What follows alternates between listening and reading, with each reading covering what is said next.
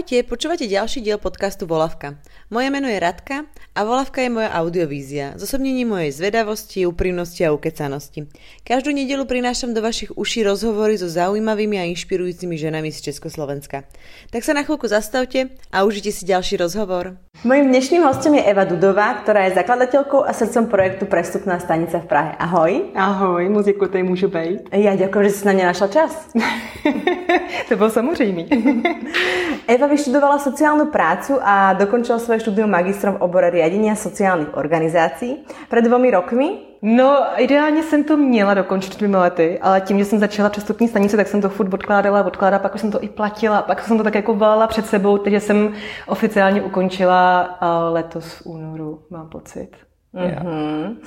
Prestupná stanice sa otvorila pred dvomi rokmi? Dva a půl. Dva a půl, OK. Takže pred dva a půl rokmi eh, si vytvorila priestor, ktorý poskytuje prácu a zázemie ľuďom bezdomova. Pre širokú verejnosť organizuje workshopy, prednášky, premietanie filmov či čítanie poezie. Takto vznikla prestupná stanica, ktorá nie je len second hand, ale aj komunitné centrum a sociálny podnik. Motom prestupnej stanice je nová šanca veciam aj ľuďom. Přesně tak. Říkáš to úplně správně, tak to tam máme. Ďakujem. Ja by som chcela ale vedieť ešte možno ten krok A predtým, než sa urobil ten krok B, C, D až Z. To znamená, tvoja cesta k tomu, prečo si sa rozhodla začať štúdium sociál, sociálnej práce a, a stať sa vlastne nejakou dobrovoľničkou a pomáhať ľuďom bez domova? No, to je, to je hrozně krásná otázka. Já jsem nad tím sama přemýšlela. Um, taky jsme to probírali ve skupině lidí, proč vlastně děláme věci, které děláme, proč jsme aktivisti a co nás vlastně k tomu vede.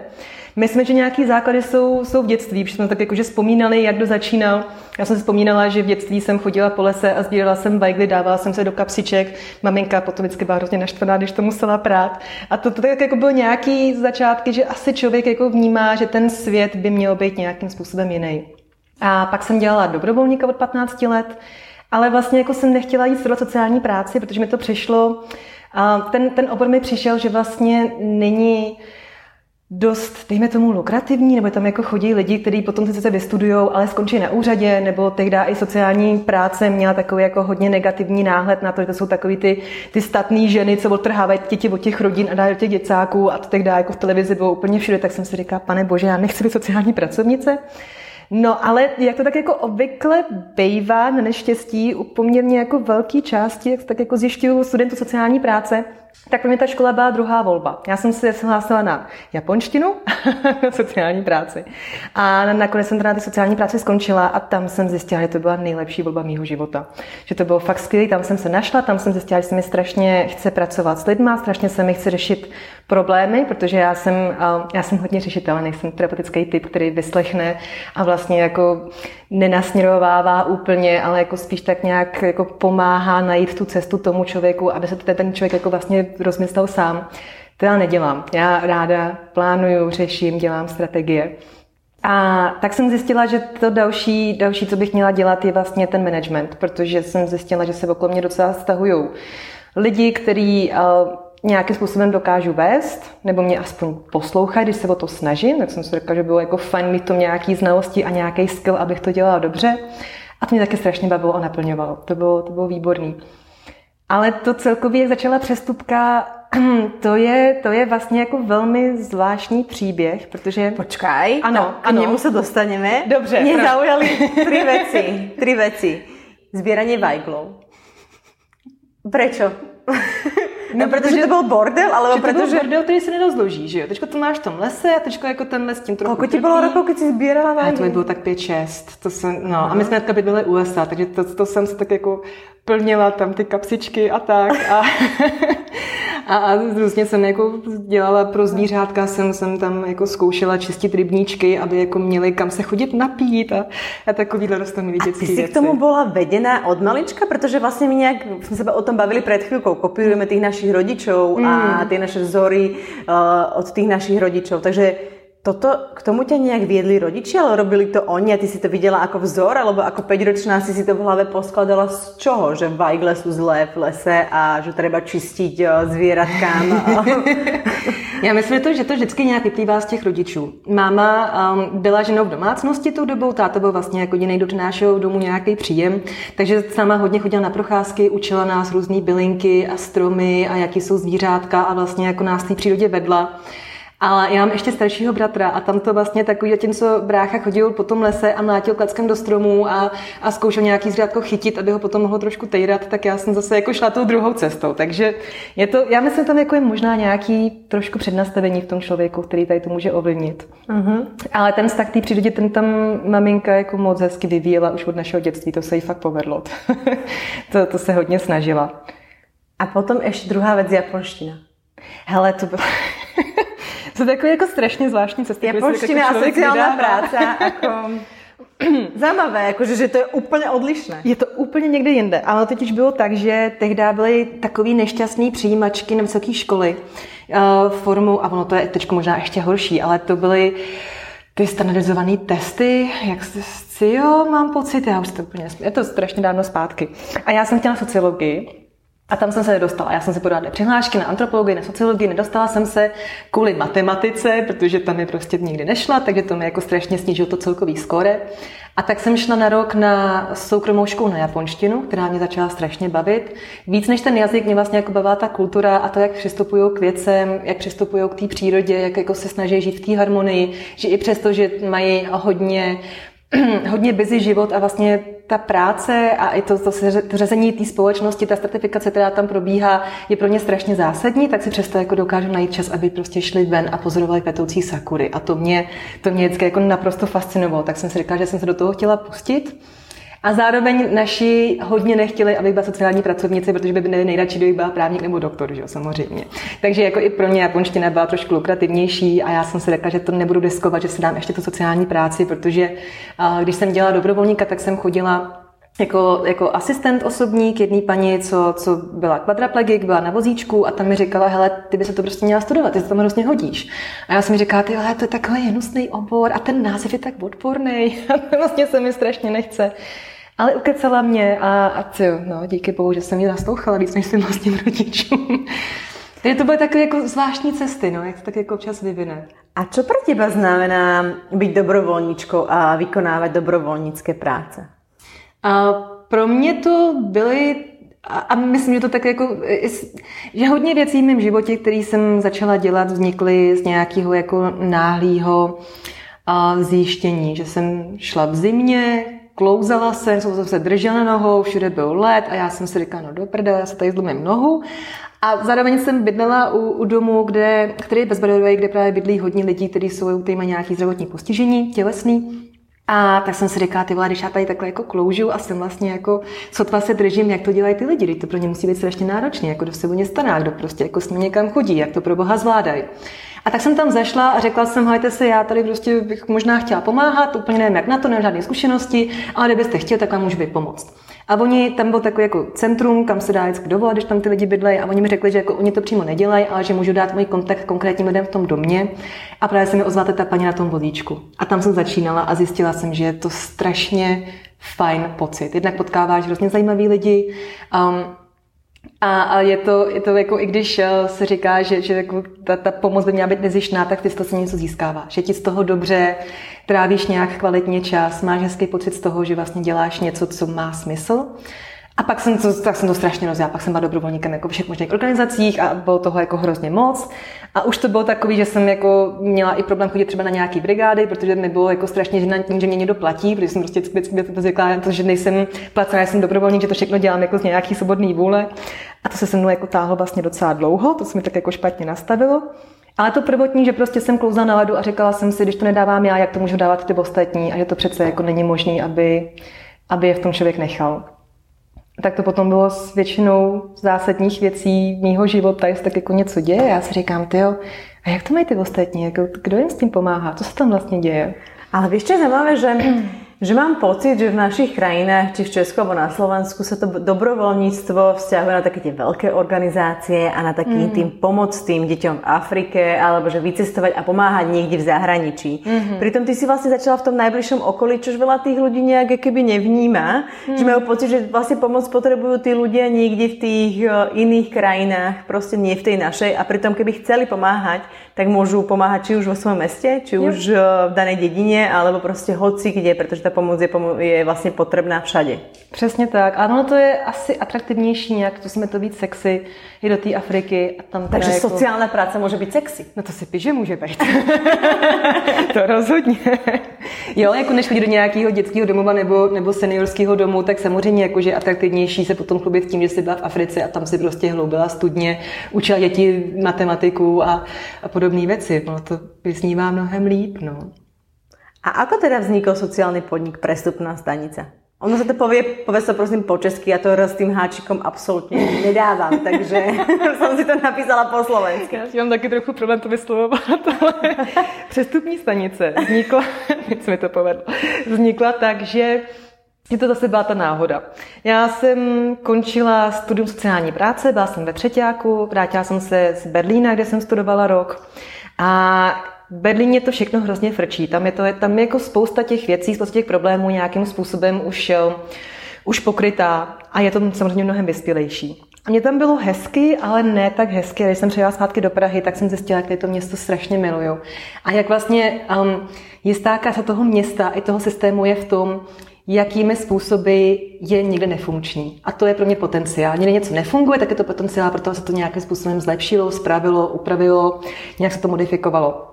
A tak jsem přemýšlela nad tím, že bych chtěla udělat projekt a neměla jsem vlastně jako žádnou velkou představu. Říkala jsem si, až skončím studia, tak bych jako chtěla být v nějakých správních organizacích nebo nějakých feministických organizacích, kde bych se prostě jako stavila za nějaké jako základní, velký nadnárodní věci. A pak jsem to bylo zase během zimy, tyjo. ty zimy jsou strašně zvláštní, tam se dějou nějaké transformační věci. Ale zase byla zima, čekala jsem na kamarádku, která vždycky chodí pozdě, byla jsem na Pavláku a Během té zimy se ke mně stahovalo hodně lidí bezdomova, kteří přicházeli, povídali mi svoje příběhy a já jsem klasicky dávala peníze. Nevěděla jsem, co jiného bych mohla dělat, potom ty peníze už jsem moc neměla, tak jsem sebou nosila různé svačinky a jídla, tak jsem jako rozdávala, potom už se ani nemuseli ptát, tak já už jsem prostě viděla člověka bezdomova, tak jsem tam šla a dala jsem mu prostě chleba s máslem nebo s něčím. A teď, když přítel mi říkal, že že bych jako měla brzdit, že zase jako nejsem až tak jako bohatá na to, abych mohla takovéhle věci dělat, a já jsem si říkala, je to pravda, jako chtěl by to něco kvalitnější, něco dlouhodobějšího. A tady ten pán bezdomova ke mně přicházel a já jsem si zase říkala, tak, tak mu dám backu, pokecáme, počkám na tu kamarádku, posunem se dál. A on přišel a říkal, že, uh, že se strašně omlouvá, že prostě asi tuší, jak to vypadá, že jako teď jako mu dám nějaký peníze, anebo mu je nedám, nebo pošlu do háje, ale že vlastně by strašně potřeboval, jestli nebo nějaký práci, že na té ulici krátkodobě, tam dva měsíce, Podělalo se mu podnikání, je vystudovaný inženýr chemie a, a prostě spousta věcí se mu tam jako nepovedla. Moc dobře to ví, ale tak se mu to strašně posralo, že najednou na té ulici je neví, co má dělat, cítí se jako bezdomovec, což samozřejmě jako spousta lidí se tako necítí a je to úplně v pohodě, ale vlastně se z té ulice chtěl dostat. Nechtěl být situaci, kdy chodí a žebrá, ale chtěl prostě být platným členem společnosti, dejme tomu. A já jsem si řekla, to je, to je super tohle, to je super. Tak jsem mu rovnou řekla o tom, že přemýšlím nad nějakým projektem, a jak jsem dělala různé brigády, tak vlastně vím, že to vždycky bylo spíš pro studenty, případně jako cizince, ale nikdy jsem v žádné jako agentuře nepotkala člověka bezdomova, tak mi došlo, že to může být jako velmi náročný. A tak jsme se nad tím zamysleli, co bychom mohli udělat. Tak on vlastně řekl, že hele, když začneš projekt, tak je to super, tě s tím pomůžu. Vymyslíme, co lidi bezdomova potřebují, jaký jsou základní potřeby, které potřebujeme pokrýt, um, co všechno vlastně pro ně můžeme udělat a zkusíme dát nějakou práci, zkusíme být vlastně těmi mediátory nebo těmi, kdo je dokáže někam jako prodrat, protože oni sami často nemají možnosti, zdroje, přístupy, návyky a nebo třeba komunikační schopnosti, aby jako za někým zašli a prostě řekli, já jsem ten a ten umím tohle, to všechno, nemáte tady náhodou nějakou práci. A tak to začalo. Tak já jsem vlastně, um, ačkoliv jsem nikdy nechtěla s bezdomovci pracovat a spousta mých spolužaček na sociální práci to zase brala jako vysněnou cílovou skupinu, tak jsem si říkala, hele, to je ideální, tak já ty holky, které s těmi lidmi chtějí pracovat, tak já je vlastně jako do toho zařadím, vytvoříme nějakou skupinku, začneme na tom pracovat. Um, z těch lidí nepřišel nikdo na první schůzku ani na druhou. Byla jsem tam jenom já a moje kamarádka spolužačka, která se jako to vůbec nechtěla dělat, ale strašně mě v tom podporovala a fandila a její zásadní role byla v tom, vždycky říkala, že to všechno nakonec dobře dopadne. Tam se strali strašné věci, tam se to vždycky jako nějak pokazilo a má řekla, to bude dobrý, to dopadne hezky, to, to dopadne v pořádku. A to mě vždycky strašně uklidnilo, tak jsem pokračovala dál v té práci. A začalo to vlastně jako nenápadně, postupně nakonec se okolo objevilo spousta dalších dobrovolníků, který o tom slyšeli od nějakých mých přátel, kteří o tom někde povídali, tak vlastně řekli, že by chtěli pomoct. A takhle se jako nakonec utvořila skupinka, kde jsme měli třeba 15 lidí, 15 dobrovolníků, 8 klientů a dva a půl roku jsme byli těmi, kterým zkoušeli se nad práci skrz nějaký zaměstnavatel, který jsme oslovovali a zároveň, abychom jako nenabízeli člověka, se který máme vlastně zkušenost pracovní, tak jsme začali postupně chodit na bleší trhy, na tom Pavláku, na Tylově náměstí, kde jsme neměli co prodávat, tak jsme prodávali naše vlastní oblečení a takhle to jako pomalinku začínalo. Tak ten člověk, který tam přišel, který byl prodavač ten den, tak my jsme si jako na tom ověřovali, jestli přijde včas, jak komunikuje, um, jak je oblečený, jako má hygienu, jestli nám neukradne kasičku s penězma, jsme ho tam jako nechali třeba na hodinku, na dvě, někam jsme šli stranou. A vždycky to dopadlo dobře. Vlastně jsme zjistili, že ty lidi o tu práci mají zájem a to, co jim skutečně chybí, je, je ta možnost někde sehnat přes někoho, kdo jim důvěřuje. Tak je tam samozřejmě obostranná důvěra to zaměstnavatele vůči lidem bezdomova a těch lidí bezdomova vůči zaměstnavatelům, protože už tolikrát vlastně um, ty lidi bezdomova byli někým podvedený nebo měli prostě nějaký problémy. A to trvalo dva a půl roku. A my už jsme jako ke konci jsme si říkali, že, že to asi vzdáme, protože ta práce byla strašně náročná a hlavně se tam ukazovalo, že práce nestačí. Že ten člověk do té práce sice jako nastoupí a funguje nějakou dobu, ale po nějaký chvíli skočí exekutoři, nemá vlastně bezpečné místo, kde by si mohl nechat věci, kde by si mohl odpočinout, kde by se mohl vyspat. Častokrát jim vykrádali stany, takže vlastně o spoustu věcí přišli. Neměli ani ty návyky, takže jako častokrát byli trošku, nebo jako brali to vlastně negativně, když jim šéf říkají, co mají dělat, protože to brali jako nějakou buzeraci a nechtěli pochopit, to takhle není. A vlastně jako my jsme zjistili, že Tadyhle to je strašně rychlej přestup z té ulice do práce. Že sice jako to bylo naše moto tehdy, z ulice do práce, a že takhle to vlastně dělat nejde. Že ty lidi potom podcházejí po nějaké době, že ty veškeré problémy, které se sebou táhly, tak během dvou měsíců přibližně od té doby, co nastoupili do té nové práce, se na ně začaly všechny sypat a oni nevěděli, jak to mají řešit. My jsme taky nevěděli úplně, jako, co s tím máme dělat, tak jsme jako domluvali nějaký dluhový poradny a, a nějaký azylový domy a že to trvalo strašně dlouho a ty lidi z té práce spíš jako radši odešli a my jsme zjišťovali, že je to hrozně moc času, energie a no hlavně tak času, energie, kterou do toho vkládáme a nakonec to nedopadne. Tak jsme si řekli, že to musíme udělat jinak. A že to lidi teda asi musíme zaměstnat my sami, abychom, abychom šli postupnou, bezpečnou cestou, která těm lidem pomůže, aby se fakt stabilizovali. A tak vznikla přestupka. Mm-hmm. Ale zaujalo ma najmä, najmä to, že, že my vlastne absolútne netušíme tie príbehy tých ľudí na tej ulici a my máme pocit, eh, keď kráčame, že proste sú nejakí, teraz poviem silné slova, ale myslím si, že tí ľudia si to tak myslia, ja si to teda nemyslím, že sú nejaký odpad spoločnosti, mm. ktorý proste tam na tej ulici skončil a tam patrí. Mm-hmm. Ale absolútne mi nás nenapadlo, že je to nejaký inžinier, ktorý proste fakt, eh, fakt proste to podnikanie pokašľal a skončil tam, kde skončil. Mm. Že Aký máš ty pocit eh, z tej svojej praxe, čo sa stretávaš, už sa stretla s XY bezdomovcami, aká je tam tá nejaká tá hlavná vec, prečo na tej ulici skončia? Je to strašně individuální. Tam jsou, tam jsou... Nemajú nič, spo... Prepad, nema, nemajú nič spoločné? Je, není nějaká jedna vlastnosť, črta, niečo, čo by mali približne skrz, skrz všetci spoločné? Um, je tam jako hodně styčných bodů. Zároveň je i problém, že když ty s tím lidem mluvíš, tak um, ne vždycky si můžeš být jistá, ti říkají pravdu, protože málo kdo se přizná zcela a plně k tomu, že prostě něco strašně pokazil, je to všechno jeho vina a spíš to jako je tendence takový věci zaobalovat. Myslím si, že to děláme všichni, že jako se nám něco nepodaří, tak to jako zkoušíme, jako že jako jo, na půl, to sice jako za to můžeme sami, ale zároveň jako i ty ostatní a společnost a systém a tak podobně. Jsou tam jistý styčný body, ale uh, my jsme se bavili včera s kamarádem, že skoro 80 dětí z dětských domovů, který odcházejí, se vlastně stávají bezdomovci, což je strašně vysoký číslo. To Takže je? jakoby jedna věc je, je tady to, to jako to primární zázemí, odkud ten člověk vychází.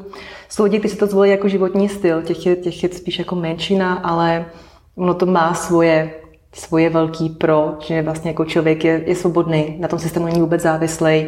Má to i svý ohromný proti samozřejmě. Tak je spousta lidí, kteří um, nemají, nemají třeba to zázemí. Že já mám jako pocit, že když se řekne, že každý z nás se může stát bezdomovcem, tak to do jisté míry je i není pravda, protože na rozdíl od nich my máme třeba přátelé, ty by nás podrželi, pokud bychom přišli o, o práci. Ale oni těž museli mít nějakých přátelů a rodinu. Kde se, kde se ztratili všetci? No, ten člověk není asi úplně pevný vztahy, no. Úplně Čas... jedináčik, alebo mm. chápeš, že oni těž mají za sebou nějaké to zázemí, ale mhm. zrazu mm. A se to taky vychází z nějaké sociální bubliny. Že já si myslím, že moje mm-hmm. sociální bublina by byla mnohem solidárnější a mnohem přívětivější. Když to věřím, že jako když člověk pochází z místa, kde se všichni jako perou o nějaký místo na slunci a vlastně jsou mi individualističtí, tak, eh, tak nabídnou takovou podporu a takový zázemí tomu člověku, který něčím momentálně prochází. Častokrát taky bývá problém rozvod, ty rozvody jsou, jsou hodně silný. Spousta mužů na ulici mluví o tom, že když se rozvedli, tak nechali veškerý majetek eh, manželce a dětem a od podešli od toho, řekli si, že začnou znova. Což je otázka, do jaký míry vlastně jako je to taková ta frajeřina a do jaký míry je to pravda. A jsou tam, jsou tam i strašně moc lidí, kteří mají a duševní psychické problémy, se kterými se prostě, pokud se neléčejí, tak, tak ta šance, že se z té ulice dostanou, je strašně minimální a ten systém to nepodchycuje. Potom je velká téma drogy. Samozřejmě, drogy, závislosti, závislosti celkově, ať už to jsou jako alkohol, drogy, hrací automaty, to taky samozřejmě jako je, je strašný problém.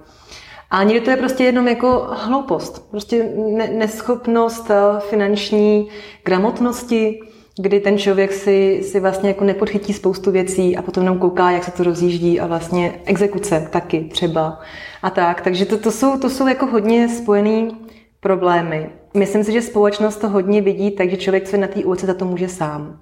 A byly i takový názory, a myslím, že to byl nějaký ministr kdysi dávno, který chtěl, aby lidi nebo aby dávky byly posuzované podle vlastního zavinění, což, eh, což je strašný, že prostě jako ty se budeš ptát toho člověka, tak si se rozved a to se jako rozved sám, nebo že se jako chtěl rozvést ona? Aha, dobře. A ty se tady udělal nějaký dluhy, jo, a ty se ty dluhy jako udělal jako schválně, jako že se potřeboval tu televizi, no, ty to, to jsi teda jako pěkný pičus, tak to ti nepomůže, tak to je samozřejmě. To Víš je, co, takhle, to je prostě, to, to je šílený. Ale to je strašně subjektivní věc, paní. Přesně, přesně. A my, já mám pocit, že my všichni děláme takový blbosti, takový voloviny, který prostě někomu se nepovedou a vedou prostě k tomu, že jako na té ulici skončí a někomu prostě někdo to ještě dokáže vybalancovat a je vlastně v pohodě. A pokud by se jako posuzoval vlastně zavinění, tak, tak jako by nikomu nemohlo být pomoci, že po, pomoženo. No, to tak... je zvláštné, ale akože ja som mala teraz veľmi, veľmi silný zážitok na Slovensku a to, po tom zážitku som sa ešte rozprávala s, so svojou kamarátkou, ale pôjdem k tomu zážitku. Sedla som v reštaurácii v takom pivovare v Bratislave, náhodou čašníka, ktorého, na, na ktorého keď som párkrát pozrela, tak som vlastne zistila, že ho poznám, že to je malý Reneček z našeho mesta. Mm-hmm. Začali sme sa rozprávať. A ja si ich pamätám, Roland René, bratia zo sociálne slabšej rodiny, ktorí boli vždy takí grázli. Mm-hmm. A, a už to išlo. Tak Roland je zavretý, drogy, kokain. Ja som bol tiež chvíľku zavretý, potom mm. som uh, odišiel, mama ma vyhodila, spával som na cintoríne Potom mi nejaký proste otec nejakej dcery, s, som, s ktorou som chodil, dal cez držku, že, že jej dealujem drogy a potom ma teda pomohol mi, odviezol ma na proste protidrogovú liečebnú, ja som sa z toho dostal, utekal som z toho mesta, som tu a už sa tam nikdy vrátiť v podstate nemôžem, pretože keby mhm. som sa tam vrátil, tak zase spadnem do toho, v čom som bol. A ja som to sedela pozerala som, že, že akože na som nechápala, jak sa vlastne, keď on hovoril, že vlastne sa z neho stál na, ja neviem, na pol roka bezdomovec, ktorý prespával na cintoríne. Že, že, a potom sme sa bavili o tom s tou kamarátkou a ona mi hovorí, vieš, to už na tej základnej škole si si mohla uvedomiť, hovorím, nie, keď ti bolo 6-7 rokov, ale asi neskôr, ktoré z tých detí reálne takto dopadne. Že už na tej základnej škole sú tí deti, si mm. už videla, že keď sú z takýchto sociálne slabších rodín, kde vlastne tá, ten otec od nich odišiel, tá mama proste nejak sa snaží, ale proste pije, alebo niečo, alebo opačne, alebo ten otec mláti, alebo to je úplne mm. jedno, že tie deti už boli grázlami úplne obrovskými na tej základnej škole.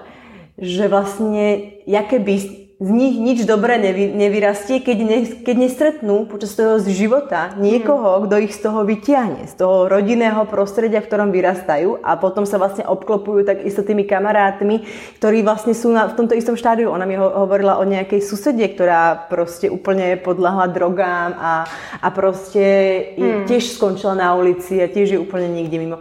Že toto je tiež ako zaujímavé, v zmysle Ale... toho, že už na tej základnej škole, no. že vlastně ten osud ti pre, do velké míry pred, predurčují ty rodiče. A to, ježiš, tak jako z rodiny vychází spousta věcí, ale ono to asi nebude až takhle takhle fatální. Ty děti jsou samozřejmě ohroženější s tím, že když se něco nepovede, tak nemají to zázemí, kam by šli, kdyby se o ně postaral. Pokud ta rodina není kašle, tak tím samozřejmě ta rodina jim nepřipravuje ideální podmínky pro to, aby z nich jako vyrostli super kvalitní lidi, kteří se jako potom budou živit jako obecní úředník někde a tak. A, ale lidi, kteří u nás pracují jako prodavači, tak my jsme tam měli Richarda, co u nás nedávno odešel, a je tam Markéta, oba dva mají za sebou drogovou zkušenost, jakože se mnou drogovou závislost několik let. A Richard třeba bral drogy skoro celý život, od nějakých 16, prostě 40 let, takhle bral drogy. Fascinující, že, že je vlastně úplně v pohodě, že jako funguje, funguje skvěle a, a hrozně se s tím povídá. Ale jak Richard, tak Markéta vycházejí vlastně jako z velmi dobrých rodinných vztahů. Tam jako žádný z jejich sourozenců nikdy drogy nebral nebo chutnal. Spousta mých přátel má sourozence, který bere a je závislý na drogách. Tak je to ten kolektív potom, čo ich nejakým spôsobom takto ťahá do, do toho kolektívu, do ktorého sa dostanú. Samozrejme, asi tieto deti, ktoré vychádzajú z týchto sociálne slabších rodín, sú možno tým náchylnejší, pretože mm. ako keby vyrastajú na tej ulici, pretože sa im domov ani nechce. Mm. Mm. Tak, ale... tak jako tam nachytávají takové jako možnosti přežití a uplatnění no, se, které jsou vlastně... Není jako... to pravidlo, ale jako potom tyto druhý lidé zase dostanou se do, špatnej, do špatného nějakého kolektivu? Alebo čím to? Hele, já si myslím, že to jako může být i nějaký osobnostní přednastavení. Mm-hmm. A někdo má prostě jako závislost, nebo teda sklon k závislostem. Všeobecně. No, jasně, jasně, to tak, to tak prostě jako, to tak je což teď vyznělo hrozně, hrozně jako nevědecky, ale, ale jako jsou lidi, kteří mají závislosti mnohem větší sklony než některý jiný. Zároveň je to i o o nějaký míře třeba jako vlastního sebehodnocení, vlastně sebedůvěry. Což si myslím, že jako nemusíš nutně skončit na té ulici, ale můžeš prostě skončit třeba nějaký extremistické skupině, protože tě prostě někdo přijme a řekne ti jako hele, sem patříš, teď jako my jsme tvoje náhradní rodina, my se o tebe postaráme. A je jedno, jestli hajluješ, anebo jestli bereš drogy, anebo jestli někde kradeš a děláš takovéhle věci, ale prostě tě někdo přijme, kde se cítíš, že se nemusíš jako nějak už snažit předpařovat a prostě jako furt se mět podle toho okolí, který ti měnit chce. Takže to jsou, to jsou jako nejrůznější. Já, já, to okolí určitě tam, tam je jako strašně velký a silný faktor. Nějaký jako osobní nastavení toho, jak moc si sám sebe ceníš, vážíš, jak moc se přijímáš, jak tě přijímá ta rodina, jak se k tobě chová, jestli prostě ta rodina je pro tebe milující, anebo ti prostě jako neustále um, klade něco, čemu se musíš vyrovnat a to tam, to tam všechno v tom hraje ohromnou roli určitě. Teraz si spomenula dvoch vašich predávačov. No. A ja viem, alebo som sa niekde dočítala, že vy ste mali za rok 4 alebo 5? 5? Teď máme 6. člověka. Takže vlastne, no takže 5 teraz 6. ktorým mm. ste mhm. vlastne pomohli a z tej ulice ste ich dostali. Mm-hmm. Ako to tento proces nejakým spôsobom prebieha? Ako si ich vyberáte? Ako s nimi následne pracujete? Aké sú tie príbehy tých ľudí, které u vás sú? Um, my vlastně z těch pěti lidí víme o jedné paní, která se na tu ulici vrátila. No a tam to není dobrý. Ta, ta paní vlastně, to, a to jsme, to jsme pokazili my, protože jsme ještě jako úplně neměli jasně nastavený jasně nastavený ten koncept, nebo to, koho vlastně chceme přijmout. A ani jsme jako neměli jasně nastavený ty, ty pohovory, které jsme jako spíš nedělali, pak jsme začali postupně dělat právě na základě té zkušenosti. A naše cílovka, naše klientela jsou nejsou vlastně my běžní patologičtí bezdomovci, lidi bezdomova, ale jsou to lidi, kteří mají tu zkušenost s tím bezdomovectvím, padli hluboko, padli na dno, ale vlastně mají tu motivaci se z toho dostat. To znamená, že oni jsou ještě stále na té ulici, alebo mají kde bývat, když k vám přijdu? Uh, tečko, tečko, co já vím, tak jako všichni někde bydlej. A když k vám vlastně... přišli? Když k nám přišli, tak nebydlel nikdo. No, to je vlastně jako naše hlavní priorita, protože uh, lidi, kteří k nám přichází, tak my jako hodně zkoumáme tu jejich motivaci. A může to být třeba jako i po 20 letech, to byl náš první prodavač Vašek, tak ten byl na ulici 22 let. A až po takové dlouhé době, on si vlastně jako jednoho dne řekl, ne, tady já prostě nebudu, tady já už být nechci, odhodil pivo a šel prostě pryč. A přišel k nám, našel nás, dali jsme se dohromady, on vlastně byl ještě součástí toho předchozího projektu um, a s ním jsme vlastně začínali tu přestupní stanici, kde potom byl jako první prodavač. A teďko ženatý, bydlí, má práci stabilní už ty dva, dva a půl roku vlastně od začátku. A Mám pocit, že to strašně zásadní pro ty lidi, kteří k nám přicházejí, je právě ta motivace, kde už si řeknou, už ne, už nikdy, tam já už se nechci vrátit a udělám všechno pro to, abych tam nebyl. A s nimi můžeme pracovat.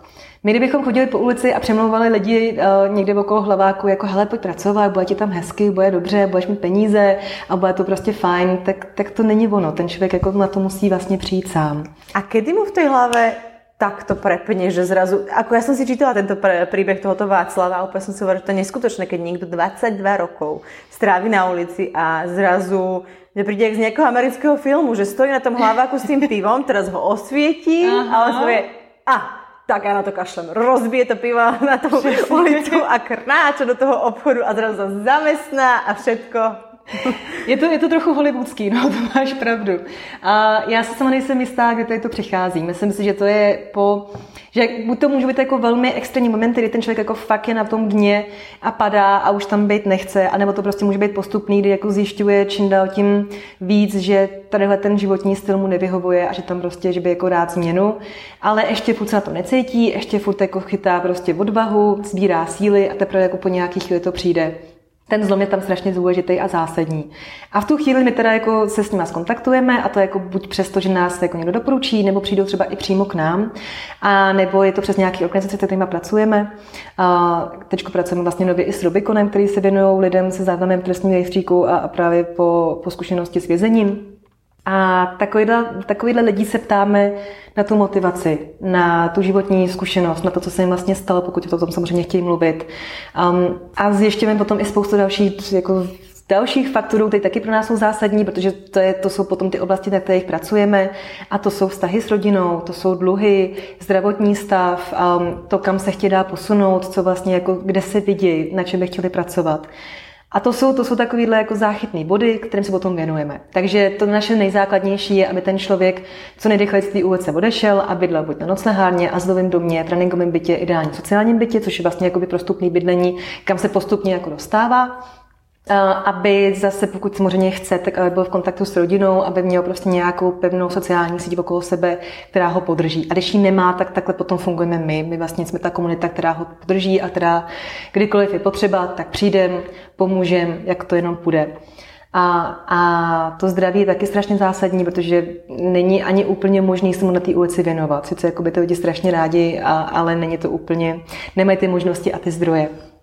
No a samozřejmě dluhy, no, aby to spláceli, protože je to, je to strašně um, kriminalizující systém, ten náš úžasný státní, který hrozně klade klacky, klade klacky pod nohy lidem, kteří se, chtějí, kteří se chtějí z té ulice dostat a který vlastně někam chtějí dál postoupit. A ať se to týká právě těch dluhů, nebo toho bydlení, nebo se přihlášení na úřad práce a získání nějakých dávek. Je tam hrozně moc bodů, kdy ten systém uh, ty lidi víc a víc trestá. Takže to jsou takovýhle, takovýhle jako drobný, drobný jako, ani ne drobný, to jsou vlastně strašně zásadní kroky, který ten člověk musí udělat a který Um, aby se z té ulice vlastně dostal. Takže to jeho presvedčení musí být naozaj Přesně velmi tak. silné a musí a není to být odhodlaný. Potřebuješ mít strašně silnou vůli, protože je to hrozně frustrující. Ty se prostě snažíš, uděláš jako jeden krok vpřed, dva kroky vzad a vlastně jako vidíš, že se to neposouvá tak rychle, jak by si chtěla, že tam jako je spousta problémů, spousta překážek, spousta byrokracie, spousta buzerování jako z, od, od různých stran, hlavně teda těch státních. A teď, no, je to, je to hrozně náročný dost často. Takže je to o té výdrži, o té vytrvalosti a je to právě i o té podpoře, kterou my těm lidem dáváme. Protože oni to všechno řeší sami. My jim řekneme, hele, tady to je potřeba vyřešit, jak to vidíš, jak bys to chtěl řešit, jaký jsou ty kroky, které bys pro to chtěl zvolit. My ti dáme nějaký zdroje, kontakty, cokoliv tomu budeš potřebovat, ale vlastně s tím lidmi potom už sami nechodíme po těch úřadech, nejednáme za ně, to už potom všechno zvládají sami. A ty si je teraz spomenula, že vy ste proste taká nejaká náhradná rodina pre tých ľudí. Ty si mm. išla Váškovi za svetka jo, jo. pri svadbe. Ach, to bolo romantický, to bol doják. Ale Ako to potom vlastne zvládaš ty sama proste, pretože vlastne ty si potom v podstate nosíš aj tú prácu domov, tie príbehy domov, tí ľudia ti možno volajú cez víkend, alebo nechcú niečo riešiť s tebou. Hmm. Ako, to je podľa mňa celkom dosť náročné, jak keby fyzicky aj vlastne psychicky na tu hlavu.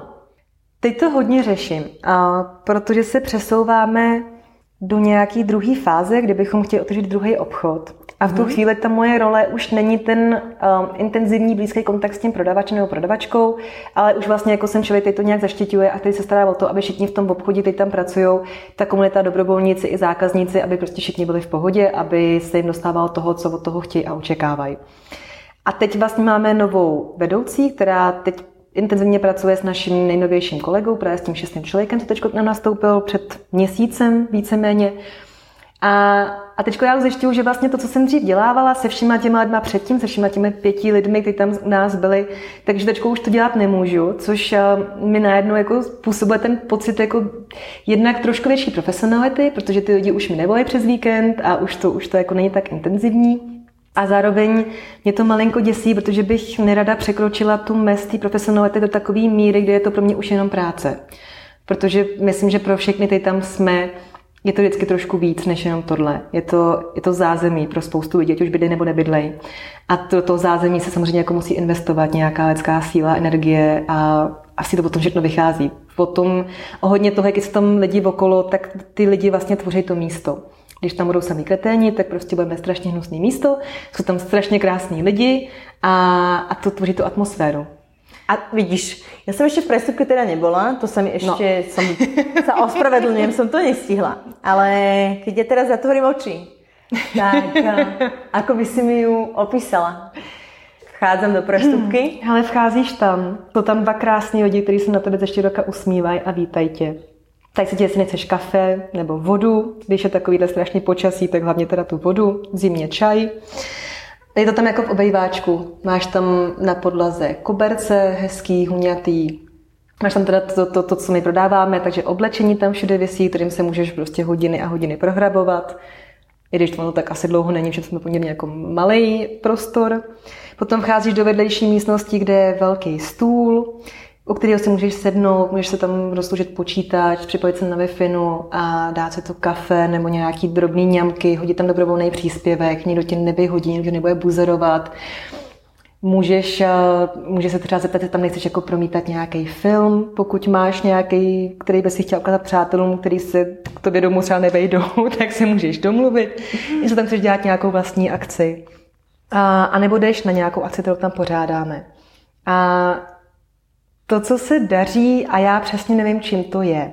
Což mě trošku děsí a zároveň to bude jako drobný zázrak a že tam lidi, co tam přicházejí, jsou strašně přátelský i k sobě navzájem. Když tam nějaká akce, tak ty lidi se k sobě chovají s velkým respektem a, a hrozně ohdoplně a s nějakým koncentem a a vlastně jako nějak uh, sami pochopějí, že je tam komunitní kuchyň, to znamená, že jako nemusí být obsloužený, ale prostě můžou ty kuchyně jít, načerpat vodu, protože ty děti tam sedějí okolo, přinést nějaký čipsy a mluvit, uh, když chtějí nebo nechtějí. Je to je vlastně jako velmi bezpečný prostředí.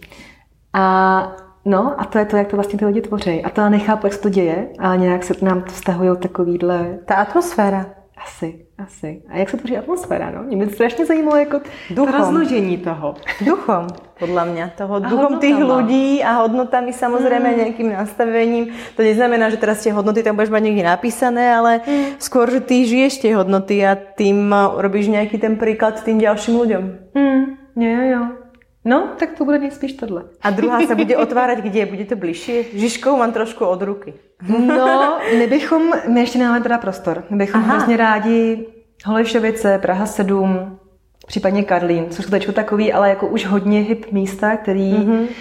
uh, už jsou i hodně gentrifikovaný, tím pádem... A čo Smíchov?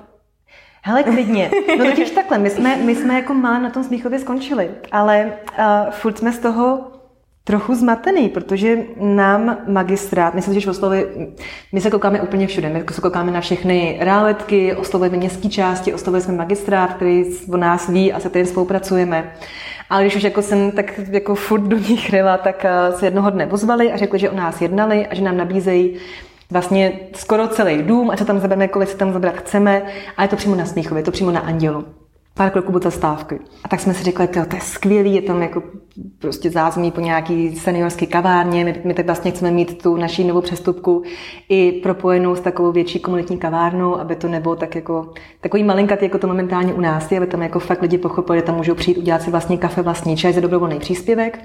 Tak jsme si řekli, to je úplně skvělý, že bychom jako do toho rádi šli. A než jsme se rozhodli, tak nám to zase magistrát sebral.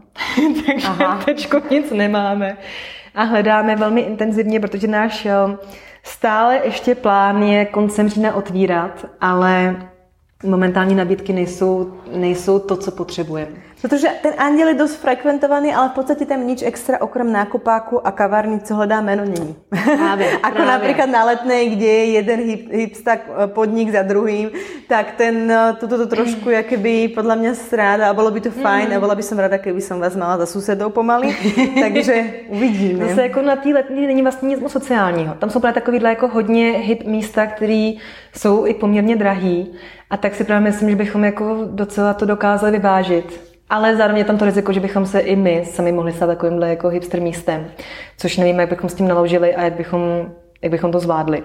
Ale ty Holešovice ty nás strašně lákají. Mm-hmm. Tam je to tak strašně drahý, že vlastně my jsme se dívali a přestupka má nějakých 40-45 metrů čtverečních a takhle velký prostory v Holešovicích jsou třeba za 60 tisíc měsíčně, což Fuh. je pro nás pekelný. A my teď jako hodně ubíráme z těch našich eh, preferencí a z toho, co bychom vlastně rádi, už ubíráme jako na, na rozměrek a že tam jako ani nemusí být sklad, ani tam nemusí být ta výloha a možná to jako ani nemusí být tak jako hezký, abychom to nedekonstruovali klidně jako nějaká ruina. Už jako fakt hodně ubíráme, ale nemůžeme pořád nic najít. Tak se toho začínáme malinko bát, jestli, jestli to jako všechno stíháme. Mm-hmm. Teď nám bude končit taky hit, hit pomalinku za měsíc. Tak bychom mm-hmm. jako rádi dokončili hit, hit a otevřeli do měsíce a teď, když to nebude, tak, eh, tak se nám Tak bude něco jiné a bude to na Vianoce. Přesně. Přesně, přesně. to, ty si spomínala, že tvojím hracím, alebo jsem někdy čítala, že tvojím hracím motorom je určitá nahněvanost voči no, systému. Ježiš, no jasně, nasranost. No. Voči ľudskej lahostajnosti. Proč systém nefunguje? Prečo sme my jako ľudia voči, voči ľuďom a ich podstate nešťastiu lahostajný? Prečo iba prihliadame tomu, čo sa nám pred očami napríklad na ulici deje? To je strašně krásná otázka. Um, mám pocit, že Častokrát u, u většiny menšin je to tak, že my je bereme jako my a oni, že vlastně jako si nějakým způsobem depersonal... Já jsem to řekla blbě. Že se vlastně jako odličťujeme, abychom se s nimi nemuseli porovnávat. A mám pocit, že jako i častokrát to jejich neštěstí pro nás může být takový to jako, hele, takhle bych jako nikdy nechtěl skončit. Ale zároveň je to možná i nějaký strach, že bychom tak jako třeba skončit mohli, takže si jim jako radši vyhýbáme těm lidem. A myslím si, že spousta lidí by třeba i ráda pomáhala lidem bezdomova, ale mají tam ten ostych, mají tam ten, ten strach z toho, že nevědí úplně jak na to. Je to velmi komplexní problém, který si prostě nedá jako jen tak jedním gestem vyřešit. Máme predsudky. Podľa mňa veľké. Veľké predsudky v zmysle toho, že já mu dám 20 skvělý. korun a on si půjde koupit čučo. Přesně tak, přesně tak. A i kdyby, tak, tak se ho bude koupit, že jo? Kdo jsem měl, abych to soudila? To prostě jako, když má taky piju pivo, že jo? Ty, ty, ty jsi měla malý pivo, jsme se sešli, takže. Mm-hmm. a kdyby tady to udělal člověk bezdomova, tak už ho soudíme mnohem jako radikálněji, protože už jako si říkáme, že má nezdravý návyky a nezdravý způsoby života. Alebo máme pocit v zmysle toho, že že prostě práce je veľa, tak chod někde pracovat. No samozřejmě. Tu si. Ale samozřejmě. narážeme na to, že ich vlastně nikdo nechce zamestnať a narážeme na to, že je tu ten systém, který asi v někom uhle pohledu zlyháva. Bavili hmm. jsme se o tom, že děti z dětských domovů, které vlastně vycházejí von, tak vlastně většina z nich končí na ulici hmm. a naspäť ide vlastně do tohoto kolotoča. My jsme to riešili tu u nás v kancelárii, keď jsme robili bazar, inak tu vianočný dvakrát, trikrát. Zbierali jsme peniaze a dávali jsme to vlastně jednej neziskovke, ale ako môj zámer bol dať to jednému človekovi, ktorého by sme tu zamestnali mm. a ktorému by sme tie peniaze dali, ale to nebolo reálne. No. Povedal, že si nemôžeme vybrať jedného človeka. No. Že, ale aspoň sme to dali akoby na také tie skúšobné byty, kedy oni vlastne z toho detského domova odchádzajú a tam sa na, učia pracovať s tými peniazmi, zamestnávajú ich a vracajú ich do toho kolobehu. Těch, je, že... ale těch, těch bytů nebo domů na půl cesty je strašně málo. Ale to je začarovaný kruh? Je to strašný. A já si právě myslím, že třeba ještě děti lidi s postižením budějí hodně solidarity ve společnosti, protože prostě víme, že jsou křehký a že za to nemůžou. To je to hlavní. Když to čtyři všichni ostatní, tak tam si říkáme, to je jejich vina, oni za to můžou. Teď my teda jako si depersonifikujeme, už jsem to řekla správně, doufám, takže vlastně jako už, už se k ním, uh, už je ani nevidíme, jako by byly součástí naší společnosti. Už je vlastně vidíme, jako že jsou to ty, ty vyvrhelci na tom, na tom okraji té společnosti který by se ani neměli vracet, aby nám to jako nenabourali nějakým způsobem. A, a kteří se za to samozřejmě jako můžou sami a ne, nesnaží se, nechtějí to nějakým způsobem měnit. A tam si myslím, že to jako i hodně vychází ten, ten trest z toho, že vlastně jako si říkáme, jestli to tak trošku zasloužej.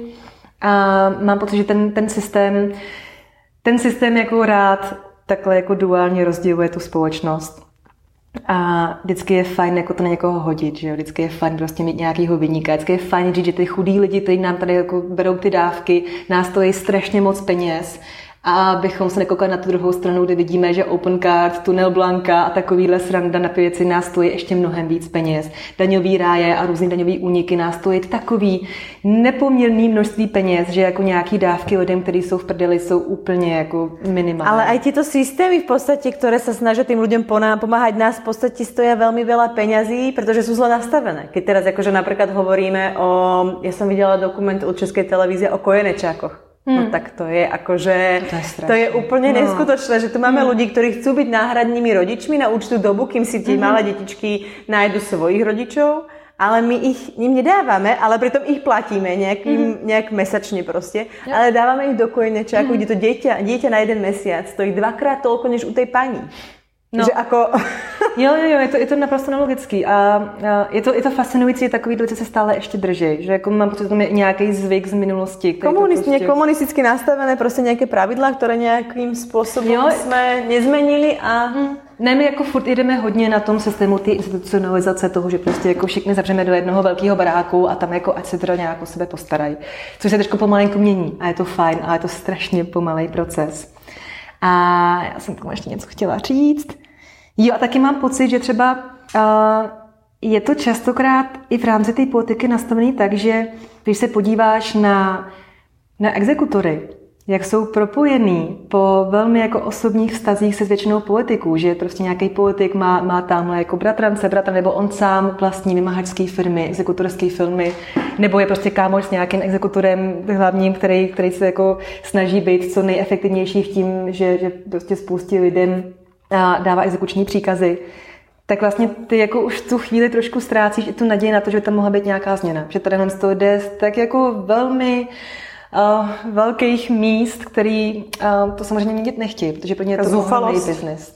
No, Rozmýšľali ste možno nad niečím takým, čo by akoby zahýbalo tou spoločnosťou, viac by ste na to poukázali, ako napríklad nejakou marketingovou kampaňou, ako bola Nocleženka. To si myslím, mm. že bola celkom dobrá kampaň, mm. kedy, kedy vlastne sa tam riešilo to, že buď si kúpiš kávu, alebo, alebo tu pošleš stovku a niekto za tú stovku môže prespať v teple a nemusí zmrznúť na ulici. Mm. Uh... Úplně ne. jako my na tím samozřejmě přemýšlíme, ale nevím, jestli jsme vlastně jako ještě nic tak geniálního. To, co my se snažíme, je, že Vlastně jako jeden z důvodů, proč vznikla přestupka, bylo to, že tady nebyly místa, které by aktivně pomáhal lidem, kteří mají tu, tu chuť se do toho zapojit. Že tady vlastně jako z těch služeb, ať jsou strašně potřební, to, co prostě dělá Armada Spásy, Charita, Naděje, um, jsou jako furt nějakým způsobem pasivní služby, ty ten člověk vlastně přijímá a, a který jako jsou plně podstatný, ale vlastně jako když se chce někam dál dostat a nějak jako se rozjet, tak už tam jako není ta možnost, kam by se mohl posunout. Protože tam prostě není někdo, kdo by s ním jako dělal uh, plánování kariéry, nebo ho prostě jako někam zkusil dostat do nějaký práce, nějak jako mu pomáhal, případně mu řekl, hele, tady máš prostě budget, udělej si projekt, my ti ho potom nějakým způsobem schválíme. To tam, to tam vlastně jako neexistuje. Takže i proto začala být přestupka s tím, že my jsme nechtěli být pasivní pomocí, my chceme, aby se to lidi aktivně zapojovali. A i proto je tam ta komunita, to jsou vlastně lidi, kteří chtějí pomoct, nechtějí pomáhat, nebo často je pro ně jako těžký pomáhat individuálně nějakému člověku bezdomova, tak vlastně jako chtějí toho součástí a my věříme a tečko Teďko vlastně budeme mít takovýhle jako mini projekt a teďko věříme tomu, že spousta lidí, kteří chtějí pomoct, nevědí úplně jak na to. Ale přesto nechceme, nebo já cítím, že není úplně vhodný, aby ta pomoc byla jen a pouze v rukou profesionálů, odborníků, sociálních pracovníků, tedy nějakou a podobně, což samozřejmě jako je, je dobře, že takhle je, ale myslím si, že by se do toho klidně ta většinová společnost mohla, mohla zapojit. Tím, že budou mít nějaké informace nebo prostě nějaký jako několik bodů, kroků, co můžou oni sami dělat, když někomu pomoct tak aby se do toho příliš jako nezaplantali, aby to prostě nebylo jako příliš eh, velký problém, který potom řeší. Že často nám taky píšou lidi s tím, že potkali pana na ulici, ten pán má jako hrozně složitý příběh a spoustu problémů, chtěli mu nějakým způsobem pomoct a pak se ukázalo, že vlastně jako pán do nich jenom tlačí nějaký jako příběh a nechce se sebou nic dělat, bude ty peníze, ale vlastně tam žádná změna není, že jo? No, to je, to je otázka toho. To mi se stalo tiež, že jsem tiež no. pánovi dala peníze s tím, že on mi to pošle na moje číslo účtu, ještě mi dal ale telefon a nikdy v životě jsem ho už no, neviděla. No, Ten telefon nikdy v životě nezdvihol a, jo, a jo, jo. To moja naivita skončila. no. to byly moje najdrahšie žuvačky v životě, protože preto, som, preto aby som mu mohla dať tých, ja neviem, koľko, 500 korun som si išla rozmeniť aby som mu ich dala a už som ich teda nevidela. Ako dobre, mňa to až tak nemrzí, ale... Ja vieš, že dělá podobnú blbosť. No. Že to je, že s keď sa stretnú ľudia, tak vlastne majú tú negatívnu spätnú väzbu. A čo by si napríklad ty povedala, keby oproti tebe teraz sedel človek, ktorý, ktorý proste je voči tomuto mm, nejakým spôsobom negatívny, zle nastavený, ako by si ho ty presvedčila, alebo čo by si tým ľuďom odkázala, aby pomáhali iným ľuďom? Fú, ty jo asi přesvědčování mě to nikdy nefungovalo. Já si myslím, že k tomu jako člověk musí dojít sám. Ale chápu, že spousta lidí nechce dávat peníze, já taky nedávám. A protože prostě jednak Už jako, nedáváš. Já už nedávám, teď, teď už ne, ano, ano. Jednak jako mě to hodně peněz stálo a jednak uh, Jednak si myslím, že to jako častokrát není, takhle já to taky zjišťuju, jako to přesně potřebuju, na jakou ubytovnu, jako když řeknu, že na ubytovnu, tak zjišťuju na jakou ubytovnu, teď jako zjistím, že jak ta ubytovna funguje a teď jako mi je to takový divný, že se ten člověk jako ptá o půlnoci, ačkoliv ta ubytovna tam jako otvírá kolem půl sedmí ráno, ta večer a, a tak jako zjišťuju, jak, jak vlastně, jak moc mě jako lakujou tady v tom. Ale jako spíš rozdávám jídlo, spíš prostě mám sebou jako spoustu mesetečínek a když někdo chce, tak dám mesetečinku. Zeptám se, jaký používají služby, jestli v nějakých vědí a jestli případně potřebuji na nějakou odkázat. A a to je právě to je jako několik kroků, co teď bychom rádi udělali v tom našem jako pidi projektu, který zatím jako nevíme úplně, kdy to spustíme, protože to je trošku větší, než jsme původně mysleli. A tak v těch krocích mít takový jako postupný návod, co uděláš, že toho člověka potkáš a nechceš být hostejná a chceš nějakým způsobem pomoct jak se třeba ptát, jakým způsobem jako rozmlouvat s tím člověkem, že to zásadní je tomu člověku dát nějakou pozornost, protože mám pocit, že pro spoustu těch lidí, kteří na té ulici jsou, je vlastně jako nejvíc bolestivý to, že všichni ignorují, to, že vlastně jako pro ně neexistují. Takže jako dát tu pozornost, pokud chce peníze, tak se omluvit, že teda peníze ne, ale že prostě může poskytnout buď stravenku, anebo prostě něco drobného k jídlu, Případně, když nemáš, tak se prostě zase jako, hele, to, to mě strašně mrzí, nemám, ale prostě každou středu pátek tady vaří FNB kousek od vás, víte o tom, od kolika hodin. A nebo se prostě zeptat, jako jestli nějaký služby využívá, jestli o nich ví, proč je případně nepoužívá a jestli potřebuje pomoc jako někam nasměrovat a vidět po nějaký jako jedné adrese nebo jedné organizaci, kam toho člověka případně poslat. A nebo na, na internetu, na mobilu najít nějakou jinou, co, co s tím člověkem dělat. To jsou podle mě takové jako hlavní a potom taky samozřejmě, jako jestli ten člověk prostě není v nějaký jako zdravotní velkým nebezpečí, v nějaký krizi, jestli prostě není úplně zmácený, často se to stává, že nám bezdomova, kteří prostě přijdou s tím, že jako partner nebo někdo je tak jako domlátil, že se to vláda drží, tak tam samozřejmě jako už taky trošku jiný přístup, že jo, tam prostě jako první, co, co potřebuje ještě záchranka. A No, a taky to jsou muži nebo ženy, protože spousta žen bezdomova nechce využívat oficiální služby, kam chodí i muži, vše právě mají negativní zkušenosti, by tam můžou potkat nějakého bývalého partnera, který je nějakým způsobem mohl týrat.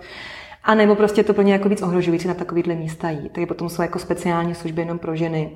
A no, pak se to takhle jako rozděluje. No je to, je to jako mnohem větší. To už ale musíš být teda mega fundovaná a maj nějak no kdyby rozhladěná a sčítaná, aby ne. si věděla dát takovou pomoc, podle mě. No, my bychom to právě jako rádi udělali tak, aby to člověk nemusel. Aby jako člověk okay. jako skutečně nemusel prokázat tady tím vším, jako vědět toho hodně o bezdomovectví a nabídkách služeb, ale by prostě věděl jako dvě, tři základní věci, dva, tři základní body, na který toho člověka může odkázat. A pokud mm-hmm. chce, tak jich může jako najít víc.